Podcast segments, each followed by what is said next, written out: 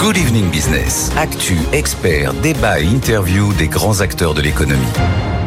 Et eh oui, avec cette question, hein, les entreprises ont-elles des obligations vis-à-vis de leurs salariés en période comme on le vit en ce moment de canicule? Les choses sont-elles gravées dans le marbre, notamment dans le Code du travail? On va essayer de vous répondre ce soir. Bonsoir Alexandra Tuile.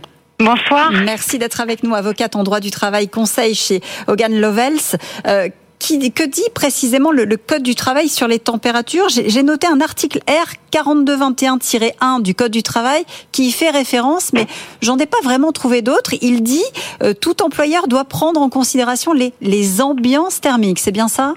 Oui, c'est ça, parce que et vous n'en trouverez pas, puisque dans le code du travail, il n'y a pas de disposition spécifique sur les températures. Alors, ce qui peut être curieux, puisqu'il y en a sur les températures euh, minimales, mais sur les températures maximales, il n'y en a pas. Ce qu'on a dans le code du travail de manière générale, c'est une obligation euh, de prévoir des euh, dans le document unique d'évaluation des risques, les ambiances effectivement thermiques. Il faut évaluer et retranscrire les risques. Il y a également d'autres obligations qui sont liées à l'ambiance thermique, ou en tout cas aux températures, notamment sur la vérification de la ventilation ou l'aménagement des postes, mais il n'y a pas de disposition spécifique sur la température. Euh, rien n'est dit, mais pourtant, et vous l'avez spécifié, il y a des obligations pour, pour les patrons, notamment pour assurer euh, la sécurité des, salariés. À partir de quand on peut estimer, euh, justement, au niveau des températures, que la sécurité n'est pas assurée? J'ai retrouvé des notes de l'INRS qui a fixé le seuil de tolérance à 30 degrés, je crois. Alors, effectivement, on a une obligation générale en tant qu'employeur de veiller à la santé et à la sécurité de ses salariés. Et en fait, si vous voulez, sur les températures, vous avez tout à fait raison. L'INRS préconise deux types de températures en fonction du type de travail qu'on va effectuer. En intérieur, tout ce qui est travail de bureau, l'INRS préconise 30 degrés, enfin en tout cas euh, évoque cette température de 30 degrés, tandis qu'en extérieur, 28 degrés. C'est pas une température qui est reprise dans le code du travail. Ce sont des suggestions, euh, mais tout cela, il faut l'évaluer en fonction des personnes, du type de travail qu'on réalise et des conditions et des pathologies de chacune personne. Par exemple, là, on va être en situation euh, d'extrême vigilance, canicule extrême, en alerte rouge, et euh, il y a une vigilance accrue pour les femmes enceintes, les personnes handicapées ou qui ont des pathologies chroniques. Est-ce que dans ce type de situation, vigilance rouge, comme vous le, précisez, on peut euh, faire valoir son droit de retrait, par exemple, ou demander à son patron euh, un aménagement de ses horaires de travail? Alors, quand on est en, vigilance rouge, il va y avoir des, euh, des, des mesures un petit peu plus, un petit peu renforcées. On a une obligation déjà de réévaluer quotidiennement les risques et euh, de prendre, euh, de réexaminer un petit peu cela en fonction de la température et d'aménager notamment la charge de travail, en ce compris les horaires et l'organisation de travail et euh, en particulier pour certains salariés, je, je parlais tout à l'heure des femmes enceintes ou des personnes qui souffrent de pathologies chroniques ou handicapées, de pouvoir adapter le travail type, télétravail ou aménager.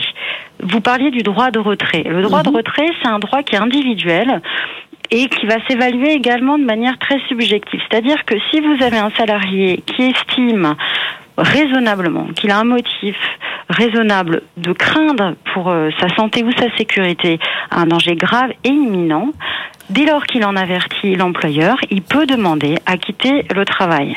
Toutefois, c'est pas parce que il a euh, il estime que le droit de retrait, euh, qui peut exercer le droit de retrait, que l'employeur va forcément devoir le lui accorder. Euh, Alexandre il y a, il y a d'autres législations que la nôtre qui ont prévu des choses. Je pense au Japon, je pense à l'Espagne, par exemple. Pourquoi est-ce que chez nous, c'est, euh, allez, je vais le dire comme ça, géométrie variable? Est-ce que il va falloir revoir le, le code du travail sur ces questions-là? C'est prévu sur les températures basses, pas sur les températures plus élevées alors, c'est tout à fait pertinent ce que vous dites et effectivement, on est peut-être un peu à la traîne en France, mais il y a des dispositions, il y a des projets, hein. il, y a des, il des groupes politiques qui essayent effectivement de faire avancer les choses, puisqu'en Europe, on a ce, cette, euh, comme vous parliez en Espagne, on a ce qu'on appelle la journée intensive, ou euh, au Japon, ils font ce qui s'appelle le business, le biz cool, c'est-à-dire que on a euh, la possibilité de s'habiller de manière un petit peu plus euh, détendue euh, pour notamment ne pas forcément mettre l'air climatisé. Il y a d'autres pays qui également vont légiférer, comme la Belgique, la Lettonie, la Hongrie ou la Slovénie, ou encore l'Allemagne, sur des températures maximales en fonction également des pays. Et je pense effectivement c'est peut-être quelque chose intéressant. Après, savoir s'il faut le mettre dans le code du travail.